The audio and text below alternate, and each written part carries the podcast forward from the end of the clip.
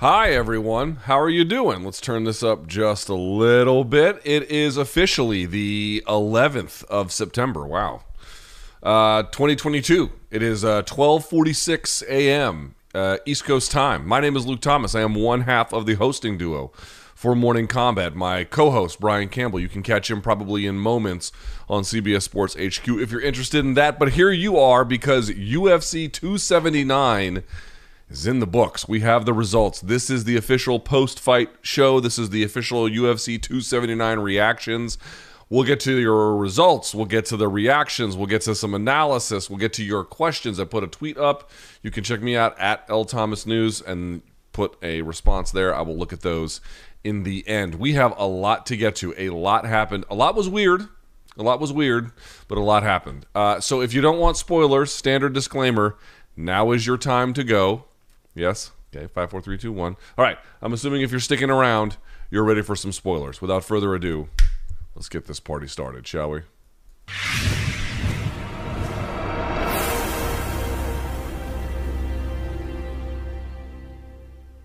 All right, and we are back. As always, if you are new to Morning Kombat, we do a live show Monday, Wednesday, Friday, live 11 a.m. in the East, but a whole lot more beyond that. Thanks to everyone who checked out the uh, Nate Diaz resume review, among other projects that we have. So I appreciate you guys watching. Appreciate you staying up late with me, especially for you European folks out there who are watching. I appreciate you very much. Uh, all right, we have a lot to get to, do we not? Wow. Um, okay, let's start. I got my green drink. I got my AG1. Let's do this. Mm. All right. Your results are as follows. Uh, UFC 279 took place at the T-Mobile Arena, of course, in Las Vegas, Nevada. Your main event. Nate Diaz. I mean, he's unbelievable, is he not? He wins and defeats Tony Ferguson via guillotine choke 252 of round four. Heading into round four, I was I was um, at the time of the stoppage, at the time of the choke, I think I had 29-28 Ferguson. I thought Nate was pretty clearly winning the fourth. So if it had continued more or less as such, I would have had a tie heading into the fifth. Now, the caveat to that is that at least as far as Twitter is concerned, and I don't know if they're going to give us any kind of scorecard. Uh, I, I, think they will here soon. I'll try to get it if we can. The caveat to that is I saw scores all over the place. I saw some folks who had it uh, 30 27 Diaz. I saw folks who had it 29 28 Diaz. Again, I had it 29 28 Ferguson. I don't think there was any 30 27 Fergusons. I don't think that's there could have been. But the point I'm trying to make is was pretty close rounds, pretty close rounds all together. Um, there's so much to get to about this. Let me say something about the stoppage first, and then we'll kind of work backwards. Tony Ferguson shot on Nate Diaz. The first time he did in round four, he gets submitted with a guillotine choke. Boy, this is a pattern. Don't fucking shoot on Nate Diaz. Let's go through this, right? Kurt Pellegrino, or tries for the takedown anyway against the fence uh, gets triangled. Uh, Jim Miller doesn't like getting punched, shoots on Nate Diaz, gets guillotined. Conor McGregor doesn't like getting punched, shoots on Nate Diaz. Almost, well, yeah, eventually got rear naked choke. Nearly got submitted the first time with a guillotine, then rolled out, and then um, got mounted, and then turned his back, and then got submitted. But again, from the shot, and then here you have this. And I, be- I have to go back and check the Takanori Gomi fight. I believe he tried some shenanigans there as well but at least four different cases of guys trying to take Nate Diaz down and then getting immediately or very closely to immediately submitted from it. He is very good at that. Doesn't have great takedown defense, Nate Diaz, but boy, does he have lights out jujitsu. His guard is deadly. Um, and he just had the funny part about that too was Tony takes him down and it looked to me like Diaz had lost the clamp a little bit and had to kind of sit up to readjust it and then drive the hand through. And then he did essentially what Jon Jones did, not the same thing, but pretty close to what Jon Jones did to Ryan Bader, where you then take the hand and then you just you know there's different names for it but essentially you're just you're driving the elbow down and then you're pushing your hand back as far as you can. And then he got the he got the tap. Dude Nate Diaz is an unbelievable guy. Fucking 20 however many hours ago it is at this point Nate Diaz was staring down the barrel of a Khamzat Chimaev fight, right? Manages to avoid it, gets another tough opponent in Tony Ferguson, but a, a much more manageable challenge relative to what we saw from Khamzat. Poor Kevin Holland just got mowed, mowed down. We'll talk about that a little bit later. Gets in there, puts up a very good fight. You could you could have had him winning at a bare minimum. It was you know very competitive, and then scores a submission finish in his final UFC fight. Then gets interviewed by Joe Rogan, and I gotta say, I gotta give Joe Rogan credit. Um, the commentary duo of him and DC is not my favorite, if I'm being candid. But uh, asking Khamzat, pressing him on the weight miss. Again, we'll talk about that in just a minute, and then kind of like being very candid with Nate about but this was the last fight on your contract. Are you going to box? Like, not in any way shying away from the kinds of things that UFC, which is, you know, very controlling about the message, typically likes to not talk about. Joe just talked about all of it, which you're supposed to do that, right? That's what the audience is thinking about. That's what the audience is talking about. It's on everyone's mind, all of these considerations but UFC typically doesn't want to give those things oxygen. Joe Rogan asked him about it. So Nate Diaz says, without getting very specific, says I'm going to go and basically I'm going to take a break from UFC. I'm going to show everyone and other sport. I mean, he sort of says it's oh, it could have been jiu-jitsu, kickboxing, boxing, but I think we all know it's probably boxing. Conor McGregor couldn't do it. I'm going to show you how to do it, then come back and win a UFC title. Don't know about the second part of that, but the first part seems inevitable. Nate Diaz is going to be. There's no really such thing as free agency in the way in which we typically understand it in other sports. But insofar as you know, not being under direct control and contract of UFC, this is the biggest free agent in MMA history, dude. 48 hours ago, this guy was staring down the barrel of a Khamzat Chimaev beating, not just a loss, but a fucking potential beating. And here he is, gets a win in the championship rounds against another legend, off into the sunset to then maximize his leverage in whatever way he so chooses. Boy, you want to talk about a. Uh, for so long it felt like the MMA gods were not smiling on Nate Diaz, but this week, buddy, they were ear to ear Cheshire cats, enjoying everything they were looking at with respect to Nate Diaz. A remarkable turn of events, a historic for many different reasons, not just uh, you know the wins, because he had plenty of losses too. A remarkable career, a remarkable story, one that ends in triumph powered in, entirely by self belief, determination, vision for himself, vision for what the fight game is supposed to be about, vision for what his career could look like, even when everyone else around him, including probably many media members and fans as well. I, I, we went through this in the in the resume review. He got booed multiple times in his career. He got booed quite heavily against Marcus Davis. The chance of Diaz sucks, in fact. And he persevered through all of that, persevered through very low purses against Benson Henderson, against Jim Miller, against Michael Johnson, against a lot of different guys, to end up in a point where he beats Conor McGregor in 2016 on, on late notice, still has some up and down moments subsequent to that, and ends it on this note in the main event. I mean, I hope he goes and buys some lottery tickets tonight. I really do. I don't know what the Powerball is up to, if there's any kind of national Powerball in play at all, but if there is, Jesus, if I'm Nate Diaz, I'm buying one of those tickets tonight.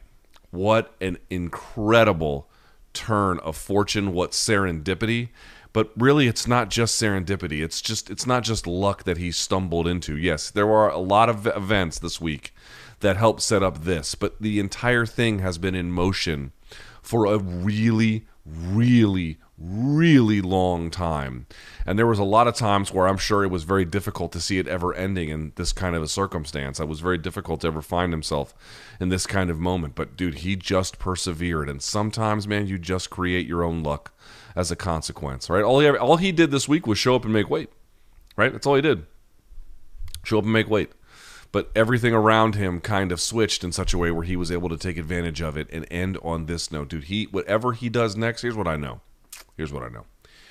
Whatever Nate Diaz does next, whether he boxes Jake Paul, returns to UFC, whatever, motherfucking Nate Diaz is about to get paid. He's about to get paid. Paid in a way that you can't imagine. I mean, he's going to get paid. Paid. And if somehow, I don't think it's likely, but if somehow Jake Paul goes in there and beats Anderson Silva, which again, I don't think is going to happen, but stranger things have happened, certainly. That fight's going to do a million pay per view buys or more. Probably more. Um, he has set himself up in the most dramatic of ways. All right, let's talk about the fight here for just a second. We can get to some of these broader questions here a little bit later. Um, what did we see from Nate Diaz? I mean, it was about what you would have expected. It was a little bit like all the fights that he's had in a lot of different ways. Getting back to the guys trying to take him down, then getting submitted. But beyond that, it was a lot, was a lot like the Cowboy fight, right? Not not as one sided, obviously, um, but in terms of just a guy kicking him, sticking and moving, kicking him, sticking and moving, and Nate trying to find ways to corner them. He did have a reach advantage in this fight. That was sort of one real big change. Like in the Cowboy fight, in the in the Gomi fight, in the Jim Miller fight, he had a pretty significant reach advantage. He did not have one here. I think they both have a 76 inch reach. So you could see there were times in the second and third round I thought where he was having trouble cornering Tony, finding him, at least for sustained periods of action. But what did you notice were the two ways he was able to get Tony into big trouble? One, playing like fuck fuck games where he would allow to like put his hand on the cage and like just kind of sit there and let Tony walk to him. And then when he did, that would be the range negotiation that he needed because he it was hard to chase Tony down in that way. And then there were times he would get Tony being undisciplined with his cage positioning, where he could then get him behind the black line, close to the fence, right? The thing I call the warning track. And then from there, dude, he could fucking tee off on him. And especially in that fourth round, dude, he was going to work on Tony. It was interesting, dude. Tony has been legendary for a very long time for a lot of reasons. Exciting fight style, sure. But let's talk about brass tacks here, or get down to him anyway. Um, had a has had a legendary chin. I realize he got put out by Michael Chandler in his last fight, but historically speaking, he's had an unbelievable rock chin. And the other part you could say was that he hit hard himself um, as well, but also has great cardio. It was interesting, dude. Nate was landing on him, and you could see his facial expressions change in ways that I didn't necessarily see when other guys hit him. Nate must have very deceptive power. I know they always talk about it as a thing, but like you could really pick up on it here. But those were the two circumstances where Nate had the best work. Nate's not great about getting in front of you, flicking the jab, feinting his way on the inside like a Volkanovski type, right? They can really do that in very clear um, pattern, but difficult to pick up on patterns. But you know, patterns obviously that Volkanovski knows. Really sharp positioning, right? It's a little bit looser. It's a little bit more off balance. It's a little bit wilder. It's a little bit more chaotic. And Tony was doing a good job of clinch breaking, right? Anytime Nate was trying to wrap up over the top of him, he was doing a good job of stopping that um, before it ever really got started. So that was a great job by Tony as well. Like Tony was doing a lot of the right things. But I will tell you, like, um, and you know, credit to Nate as well. Nate saying this was all a wrestling game, a game or a, a, a fight camp. I believe him. I very much believe him that that's true. Uh, and so they had to adapt last second to this kind of a you know striking fight with Tony Ferguson. Obviously, his jiu-jitsu is going to be on point no matter what, and I'm sure he changed. He he he uh, went for a lot of it. But I thought Diaz turned in a very admirable, um, unusual uh, typical Diaz performance. He got his legs kicked to unbelievable shit. You know, we'll have to deal with that later. That's always been a problem, although he does check a little bit more than folks realize. That cut over Tony's shin that happened early is a testament to that. Folks think that, like, Diaz. Is it true that Nate Diaz gets hit with a lot of leg kicks? Yes. Is it true that he never makes any effort to check them? No, not true. He might not be consistent enough he might not be good enough, or however you wish to uh, assess it. But it's really not true, despite how much he gets kicked in the legs, that he doesn't ever try to combat that. He really does. Um, so you got from Nate what I thought you were probably going to get. To me, the bigger X factor here, while there was some mystery about what to expect from Nate, the bigger X factor here to me was going to be with Tony. these guys had fought four years ago. I don't think I ever would have thought twice. I would be like, oh yeah, Tony's going to win. This is no brainer.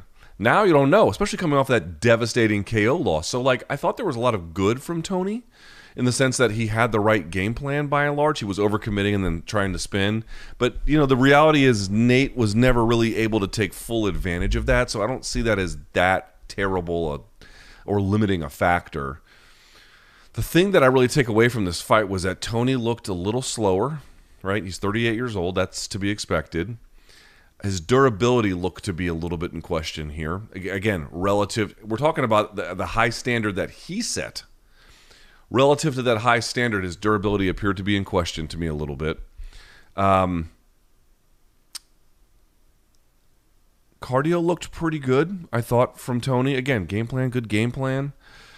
There was also this question of whether Tony could, like, you know, his game is kind of predicated a little bit on taking damage to roll through it and then find these other opportunities. There was a question of, like, could he dial that back into a more organized way? You're still Tony, but, like, you're a little bit more careful about the margins. I thought he mostly did that. Mostly did that. Um, you know, not perfectly. Again, there were I did see scorecards of 30 27 Diaz. I disagree with that, but I did see them. But in general, I thought there was a lot of that. I just felt like, you know, and I said this too, like in defense of Tony, he just started working with Jackson Wink. Like it might take time for that all to gel, and there were a lot of positives. The only negative I'm going to focus on for the purposes of this conversation and this post fight show was that I thought his durability was a little bit in question. Again, cardio looks pretty good, but he did seem to be not as didn't quite have the same zip and pop and fleet of footness that he does at 155, which again could be a weight function as well. Need to see a little bit more from him. Not a devastating loss in that way, but not the redemption certainly that I think he was looking for. Again, though, let's be very clear about this. And this is true for the main event didn't really matter in the co-main, obviously, because Khamzat's just a bulldozer. But it was definitely true in the D Rod and and Jingliang fight. You know, these guys were fighting each other on very late notice. When you have that happen, I remember when Jon Jones fought OSP, and everyone was like, "Oh, Jon doesn't look all that great." Dude, he took that fight on last minute fucking notice. Like it does change everything about what you were planning. You could go from an orthodox to a southpaw opponent. There could be a weight change. There could be all kinds of different changes. It throws these guys off. You don't get the same kind of reactions from them that you ordinarily would. Could Tony beat a guy like Nate with a better game plan or you know slightly fine-tuned game plan, but with much more time to prepare for that? Yeah, maybe. Of course, the uh, works in the reverse as well. That Nate would have had maybe an easier time if he had had more time to prepare for a guy like Tony. But in general, you got a little bit of weirdness through this card, and those, especially in those two places aforementioned, by virtue of that. But um, let's look at the numbers here, if we can, for this card. Oops, hang on. Let's see what we got here. All right. Yeah, Nate doing a little bit more, um, attempting a little bit more, landing a little bit more, in to- in, at least in terms of not qualitative totals, but numeric totals. Okay, numeric totals, significant strikes. Nate Diaz landed 101. Tony Ferguson 80. Okay, so we're gonna go Diaz Ferguson here, right? Diaz Ferguson, round one, 22 to 19. Round two, 28 to 20. That's interesting, but I thought Diaz, excuse me, I thought Ferguson did the better work. Round three, Ferguson, uh, 30 26. I thought that was the clearest of the rounds. If you had round two for Diaz, no issue. And then around four, it obviously didn't make it to the final bell, but 25 15 for Nate. He really took over there. In terms of targeting, let's look at this. Yeah, Tony Ferguson to the legs, 42%. For Nate, just 8 to the body, 28% for Tony Ferguson, to Nate, 20. Uh, to the head, Nate Diaz, 70%. Tony Ferguson, just 28. Just 28. I certainly respect his body work. I certainly thought the leg work was very appropriate. I wonder if there was a case to maybe go for the head hunting a little bit more.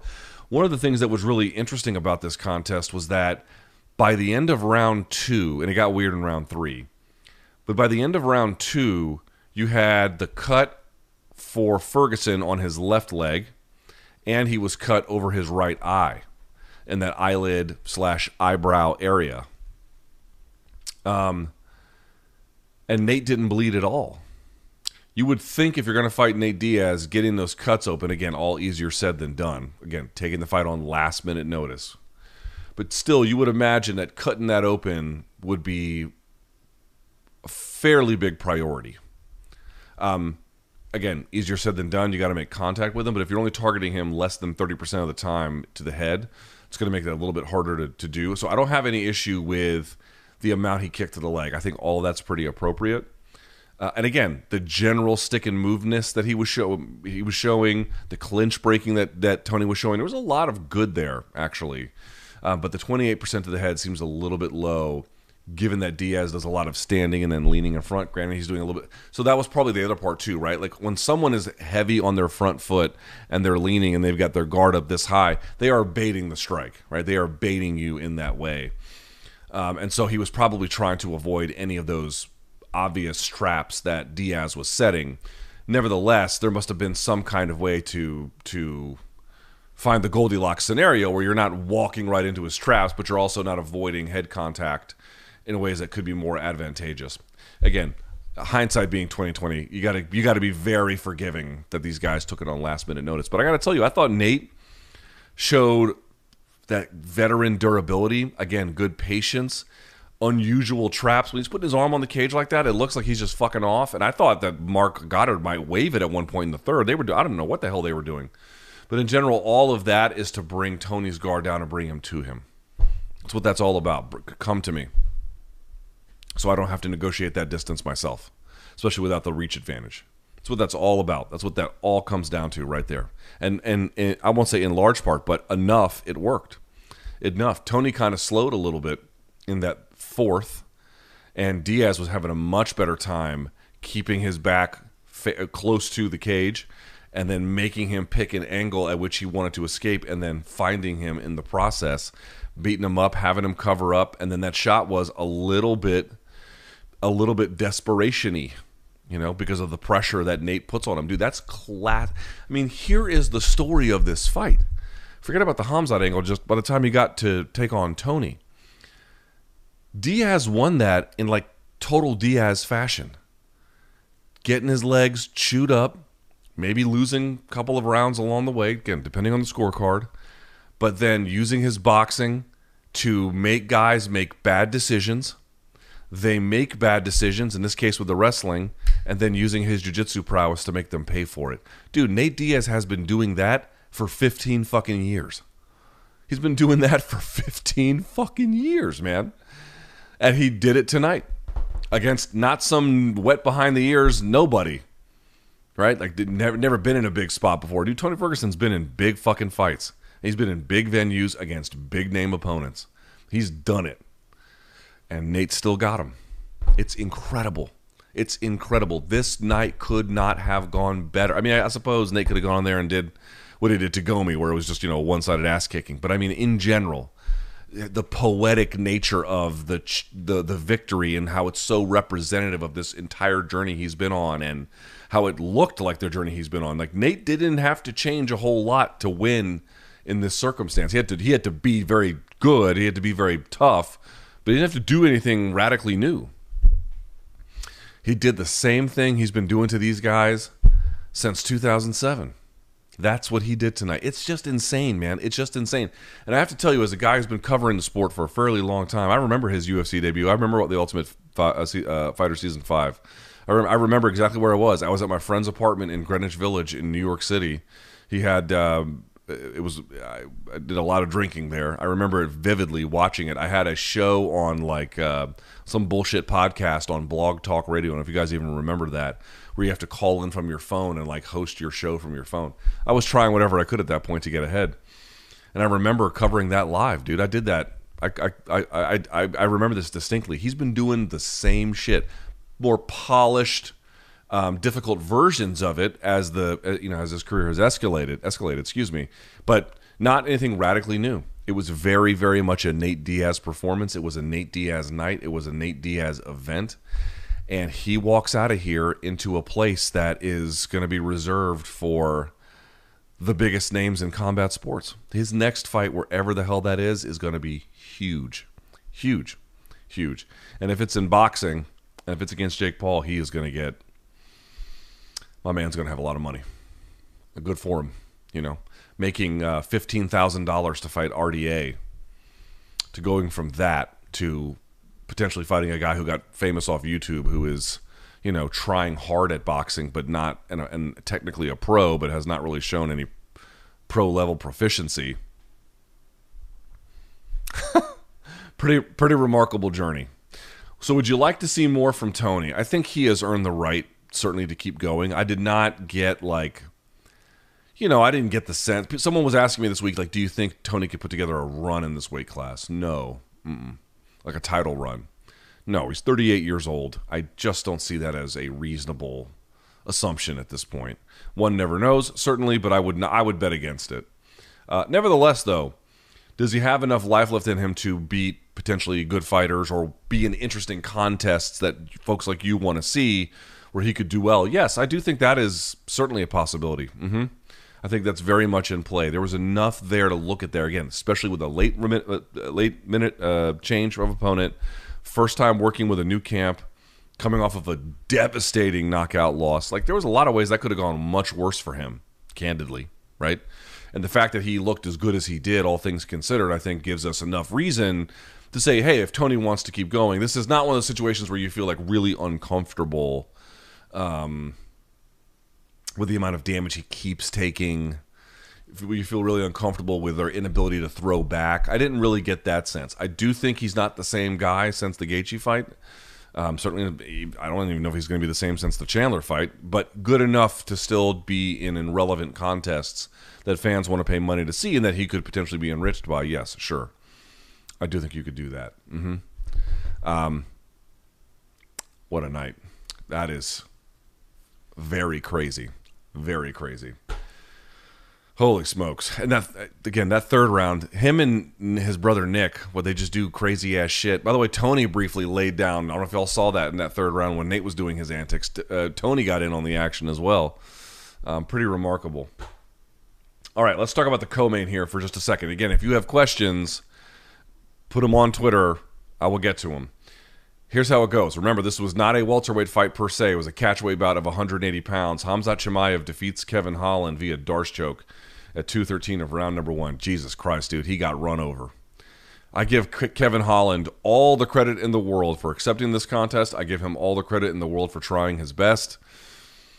He did what he could. It was a terrible matchup. He had acknowledged to the media yesterday it's a terrible matchup, but it'll be fun, is what he said. I don't know how much fun he had.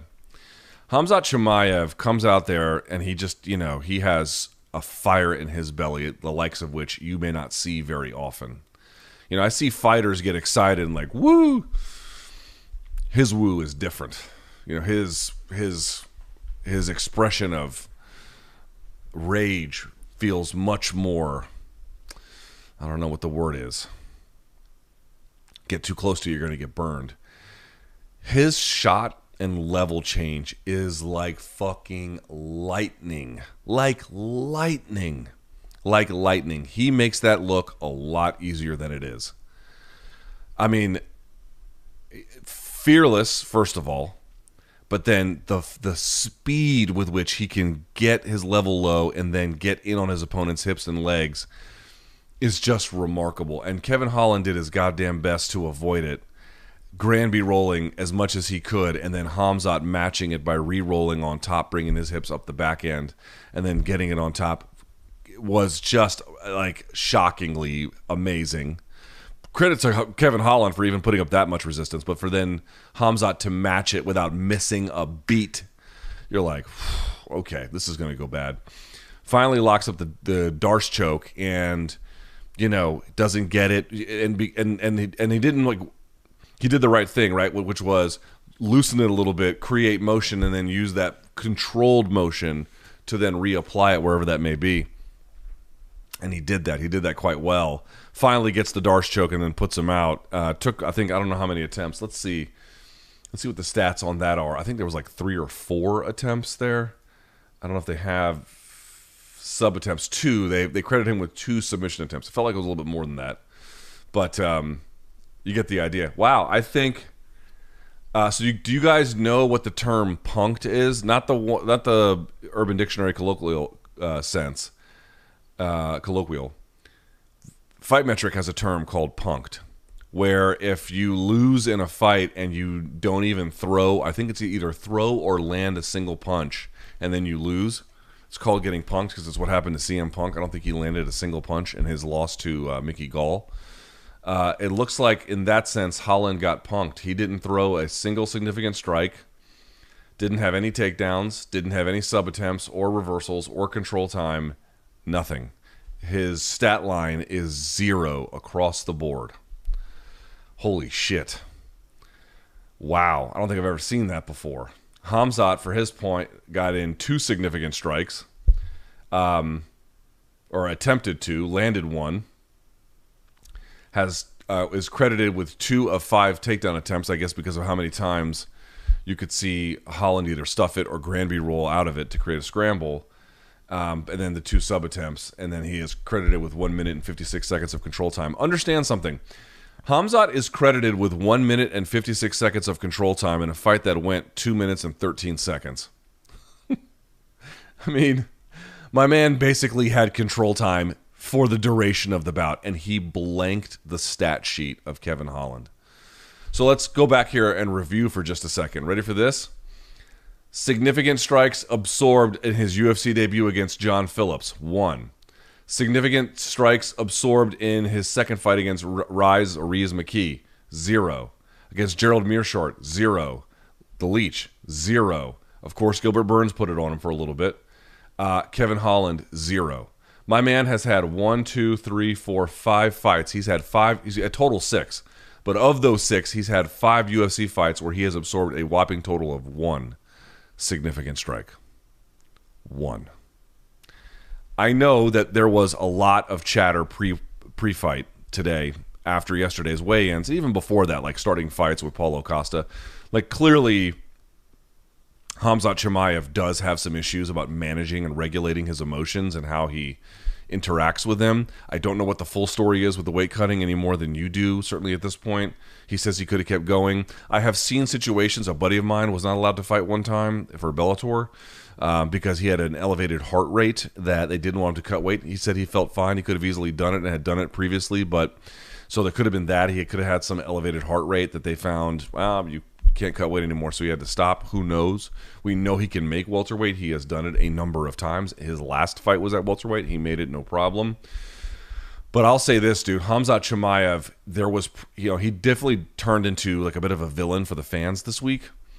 Um, and there are some larger issues again about how he can manage his affairs more, I think, prudently.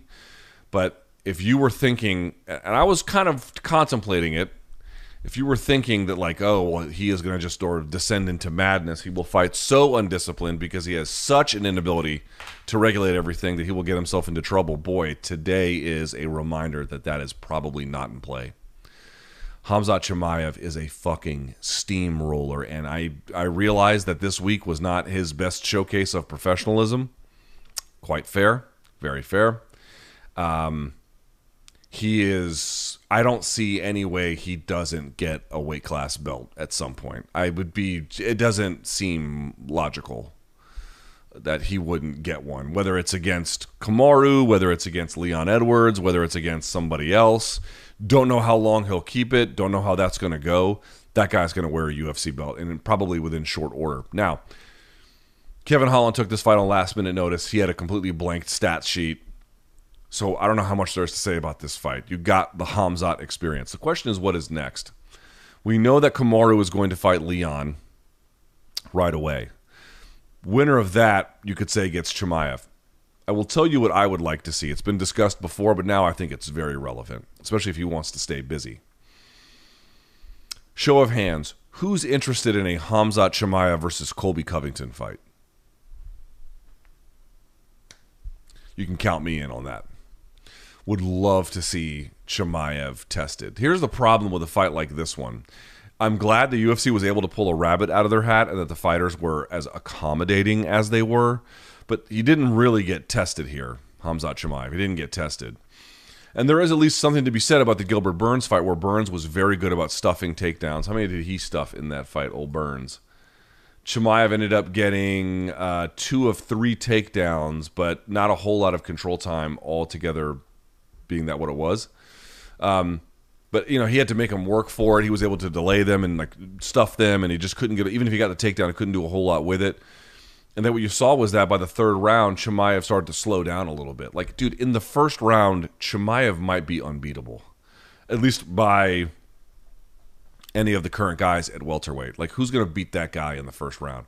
Of course, he could, you know, run face first into someone's knee, and anything could happen. I get that. But like, who's going to go out there and just put it on him in the first round? Nobody. No one's going to do that, right? The question is, what does he look like in the third? maybe the fourth or the fifth, but you have to have the skills and the readiness to weather any kind of storm and then begin to reapply it late. Colby Covington, you would imagine, would be a good candidate to have that theory, that idea tested. He's got phenomenal cardio. He can wrestle his ass off. Obviously, he would make it a big fight. There's some question about, like, hey, where does Colby actually rank in terms of beating relevant competition? And to the point of Chimaev, of course, you could give him a title shot now. I don't think it would be any kind of crime or, you know, the winner of Edwards and uh, Kamaru there for their trilogy fight.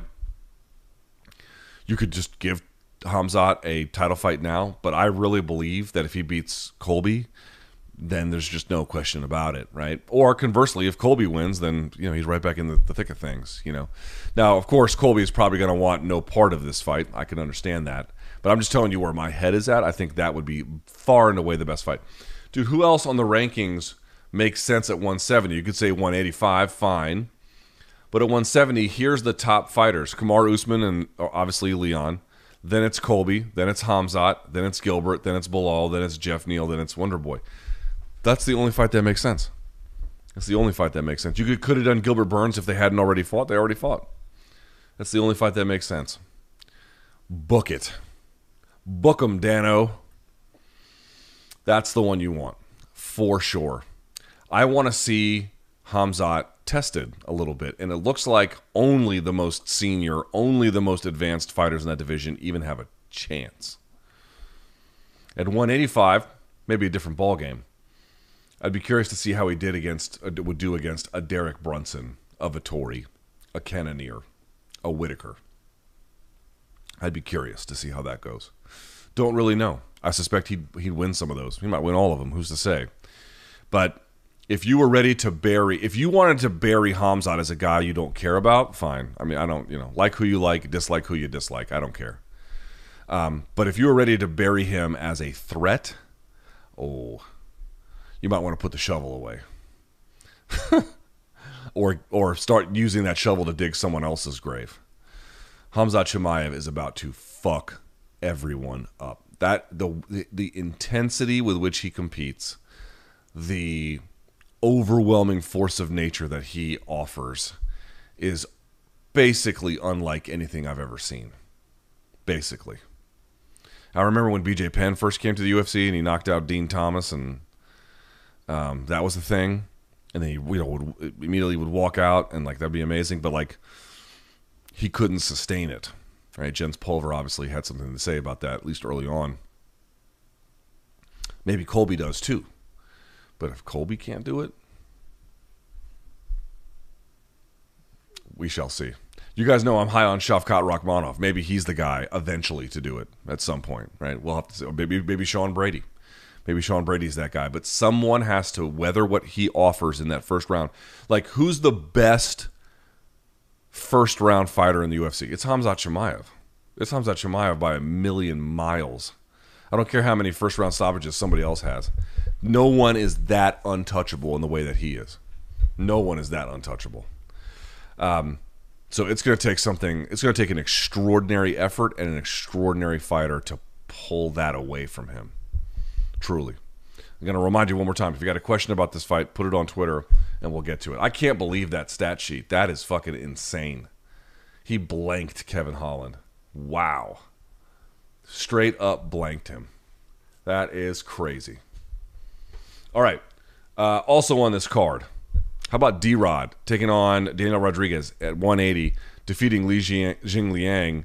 Split decision 29 28 for two of them for Rodriguez, 129 28 for the Leech. This fight was close. Could have gone either way. I don't really mind that D Rod win. I, I, the thing that was weird was none of the judges' scorecards were unanimous in one for any round. So obviously, two are going to pick any one round.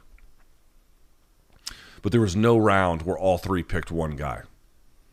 So I thought for sure D Rod won the third. I thought Leech won the first, although some people thought D Rod won the first, and so that the second ends up becoming the swing round. I guess that speaks to the fact that it was pretty close. Again, people bitching about how this fight wasn't all that exciting. What the fuck do y'all want? Every second of that fight was bonus time. Every second of it was bonus time. That fight shouldn't have even even happened. The fact that it did, you were lucky you got it You're welcome. Is what you should be saying, or thank you rather to them. They should be saying you're welcome. Um, I thought Rodriguez's jab was pretty good. I thought the leech. They, they, the problem was they were both kind of really far away, and they were both trying to like uh, counter each one as they missed, but only with like single strikes, not really combinations.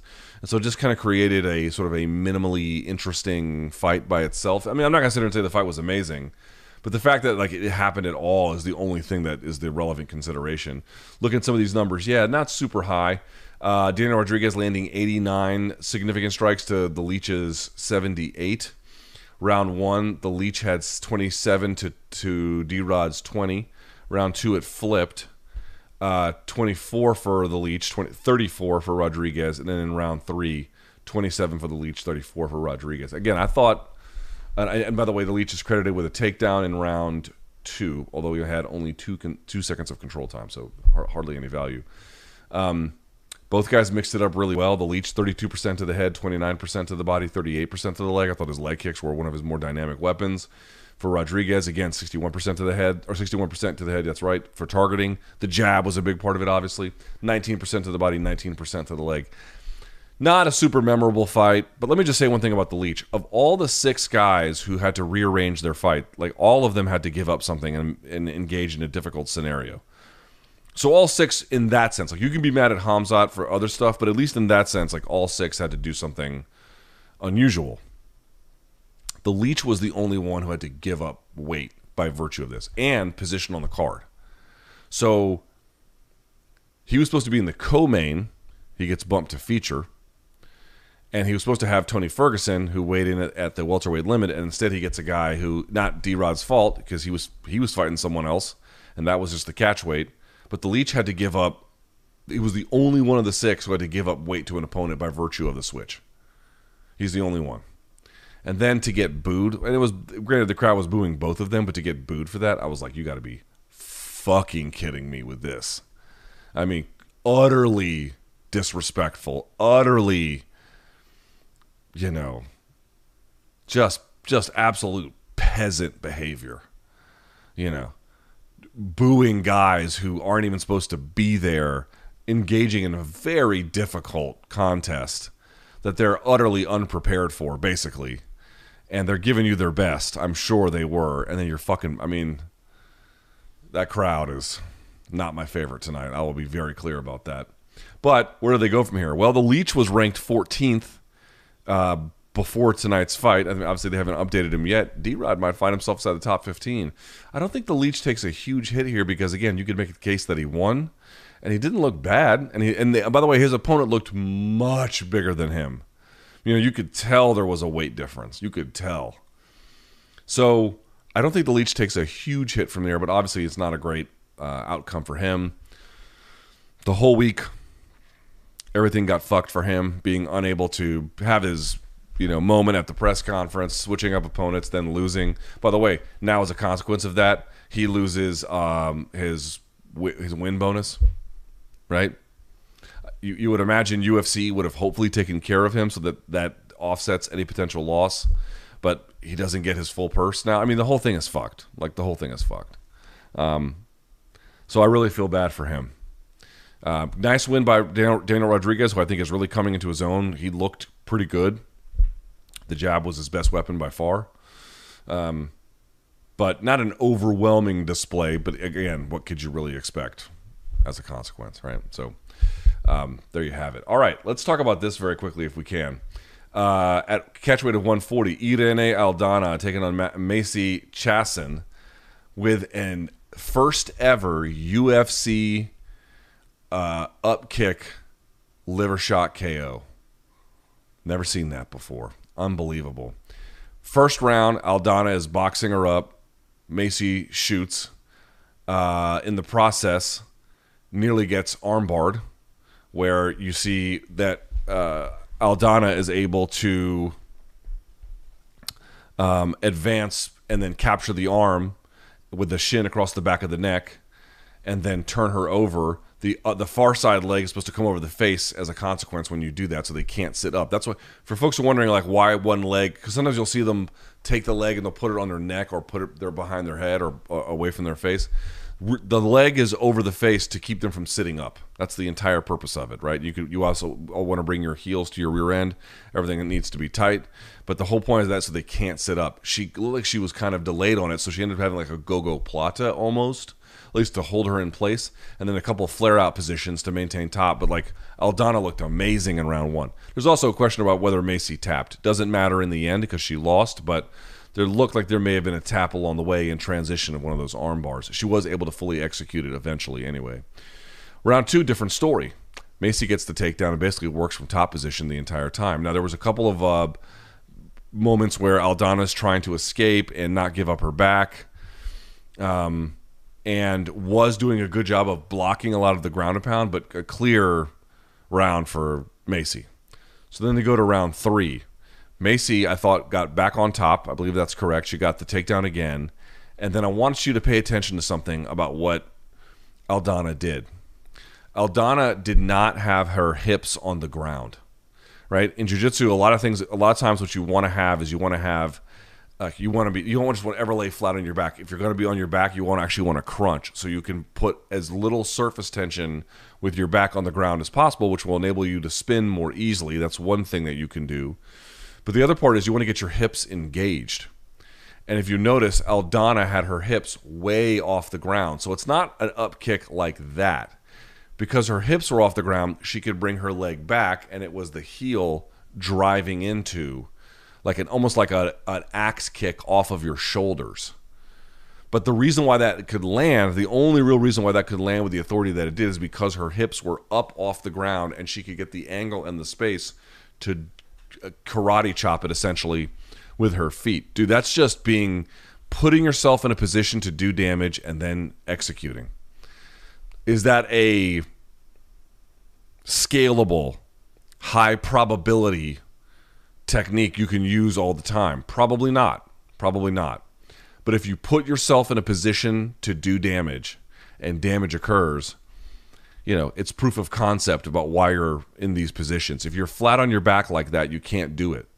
She was engaged, using the full length of her body and putting it in mechanically advantageous positions to get the most out of it. Dude, what more do you want from her? What more do you want from her? She had great boxing.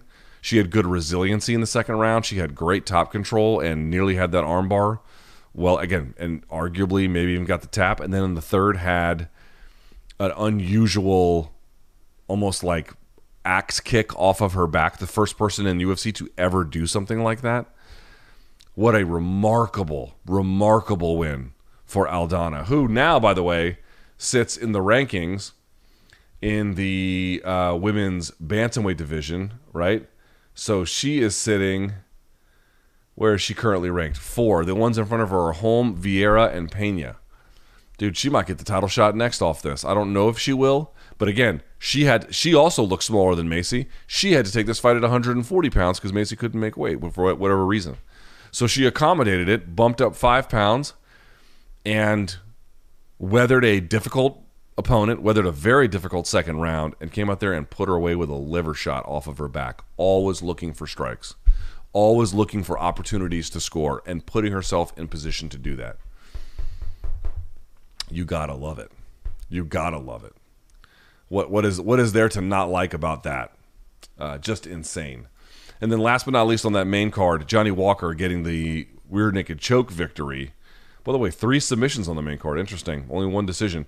437 of round number one. He got the back of Cutelaba and basically had neutralized him for the most of the fight. I thought Cutelaba fought a much more reasonable approach, but he, you know, lacking that ferocity a little bit. Um, Walker ends, ends up on the back, has to fight for the rear naked choke for a while. It took a while for him to get it, but eventually he got it, locked it up, and then he gets the uh, he gets the win. So to neutralize an opponent like that, to come off of a he's been in a really bad spot in his career.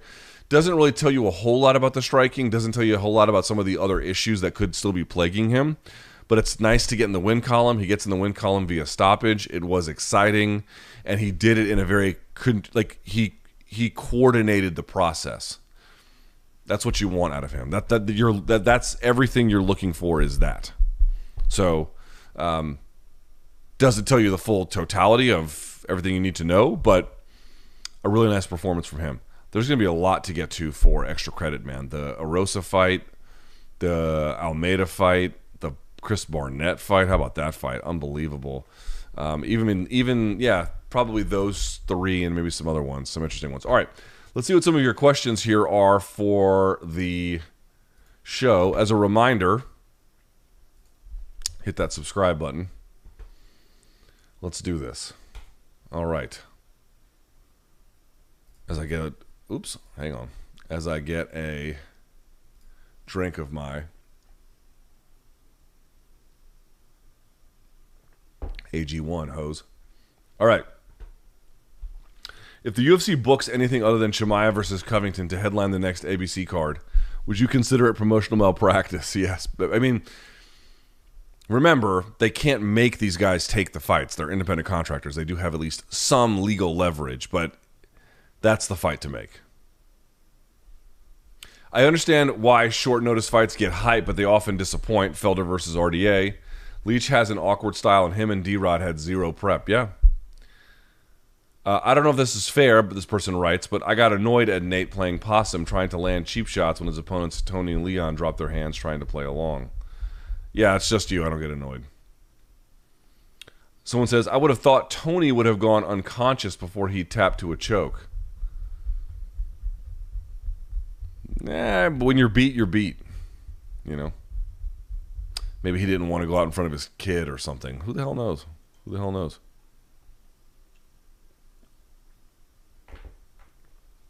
How close would you say Nate looked to his best tonight? I thought he looked like he had all the same strengths and weaknesses as he usually does, except he didn't get cut, which seems insane. I think uh, relative inactivity has kept him from aging out like Tony. Yes, agree with all of that. We went over this. He won in very Diaz like fashion. He performed in very Diaz like fashion, but he kept himself in the fight, didn't get too beat up, presence of mind to go for the choke, skill to finish it off. That's Diaz. That's vintage Diaz right there. Uh, let's talk about Tony. Five losses in a row, three by stoppage. He has changed weight teams, and at 38 years old, none of this has worked for him. Do you think that's it for the legend? Again, one more time, I don't think that's necessarily it for him. I do think that any kind of impression you might have about him being able to go for the title should be significantly, your expectations should be managed, is what I would say. Uh, do you think Tony had too much respect for Nate? He didn't want to win. No, I don't see that at all. What did you think of Tony at 170? He seemed uncomfortable, un- un- unable to apply his signature pressure. I don't know if that has anything to do with 170 as much as it does uh, like damage and a difficult game plan where you have to constantly be on the like he likes to run into guys. He couldn't really do that all that well with with Nate. I do think he'd better be better at 155. Yes. With the bad weight cut miss, does the UFC give Khamzat a pass or make him fight at middleweight? I don't like if the UFC. I don't is the does the UFC punish their fighters anymore? It's a serious question. Like like like for example, um, I asked this question on Twitter. Like, when was the last time they actually punished a guy? They stripped Jon Jones of his title not too long ago. What was that 2015 or so, something like that? And they cut, for example, Luis Pena recently when he had the domestic violence incident. But like, I'm not even talking about like cutting a guy. Like they they just got rid of him. Who have they kept on the roster and also punished? I can't remember the last time that happened. I'm not even saying that they should. Like you're asking about it. I'm just I'm just asking like when does it happen? And you can't even count the fines for missing weight because that comes from the commission, not UFC. So does the UFC even punish their fighters anymore? I don't think that they do. I don't think they're going to do jack fucking shit to Khamzat.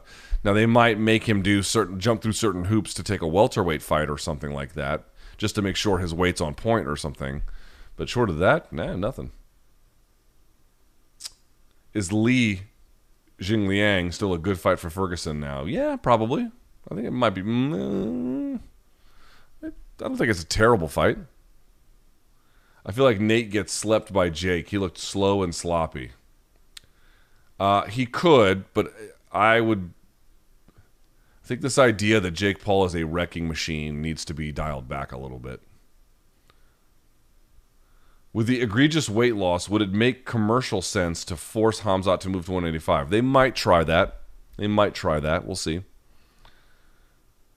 Who is the best matchup technically for Chimaev at 170? Colby or Kamaru?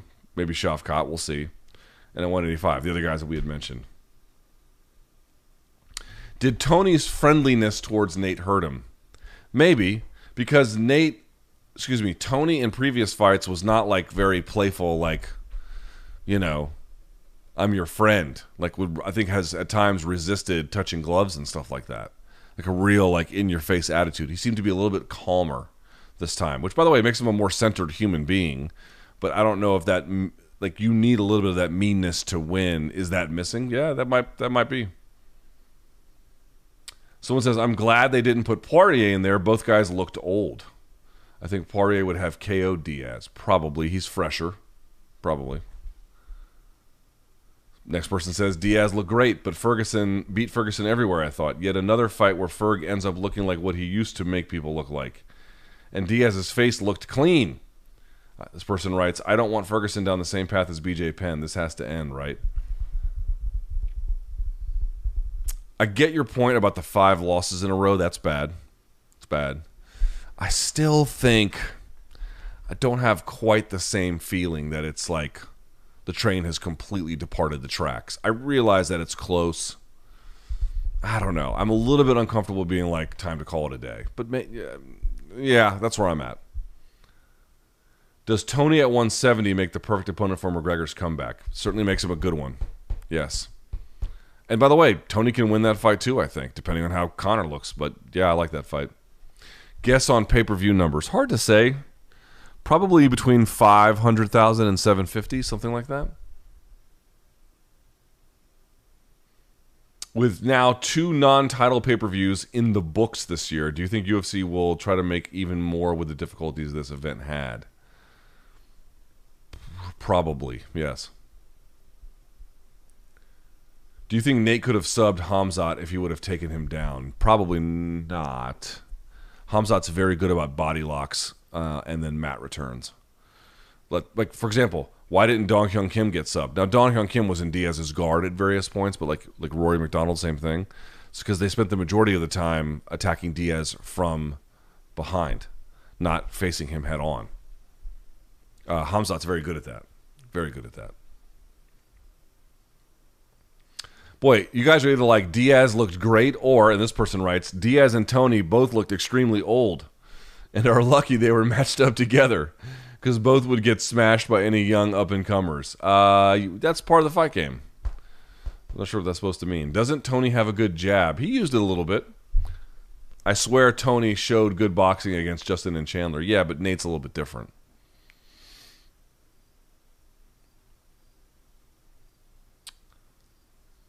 Thoughts on Johnny Walker being kicked out of the venue? I didn't hear about that.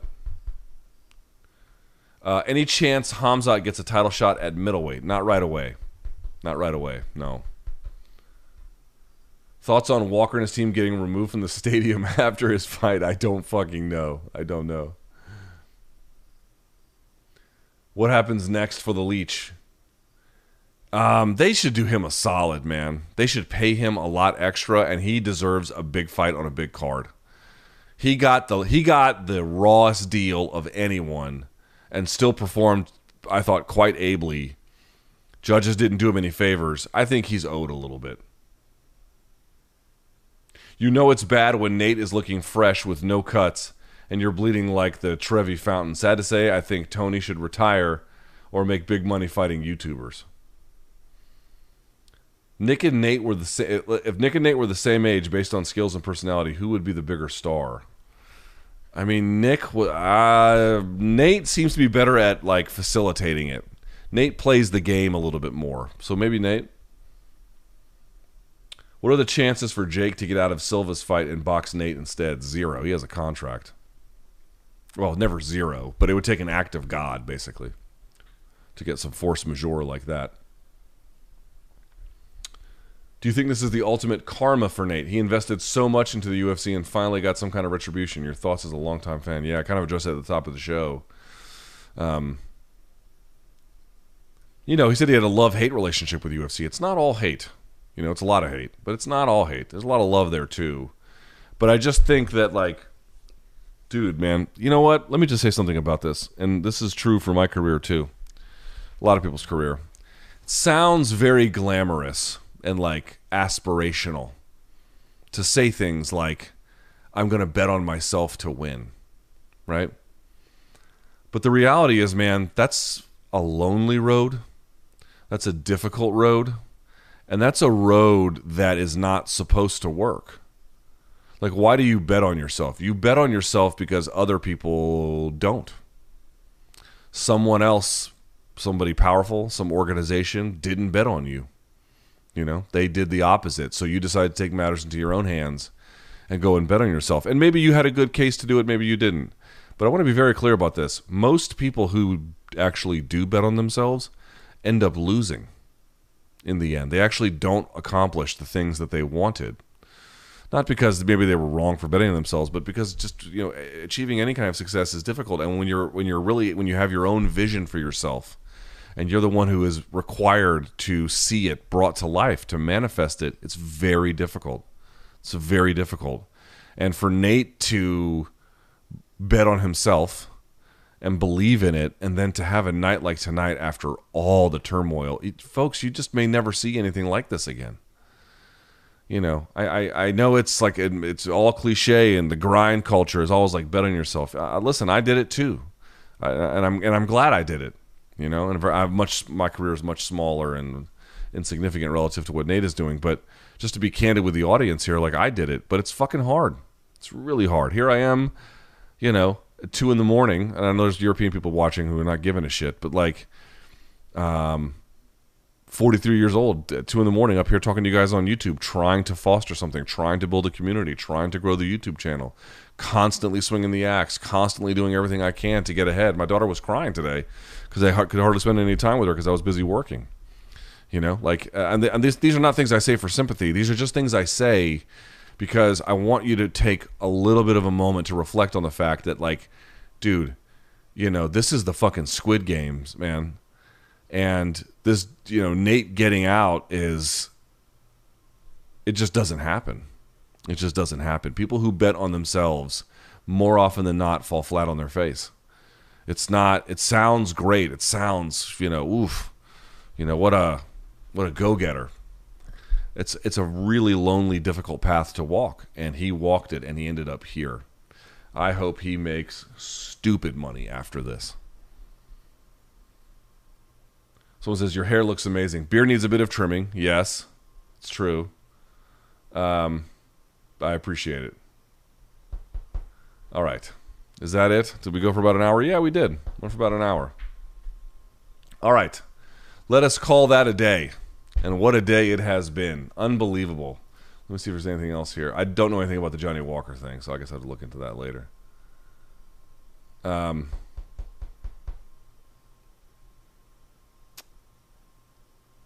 yeah. Anyway, thank you guys so much for watching. I greatly appreciate it. Thumbs up on the video. Hit subscribe.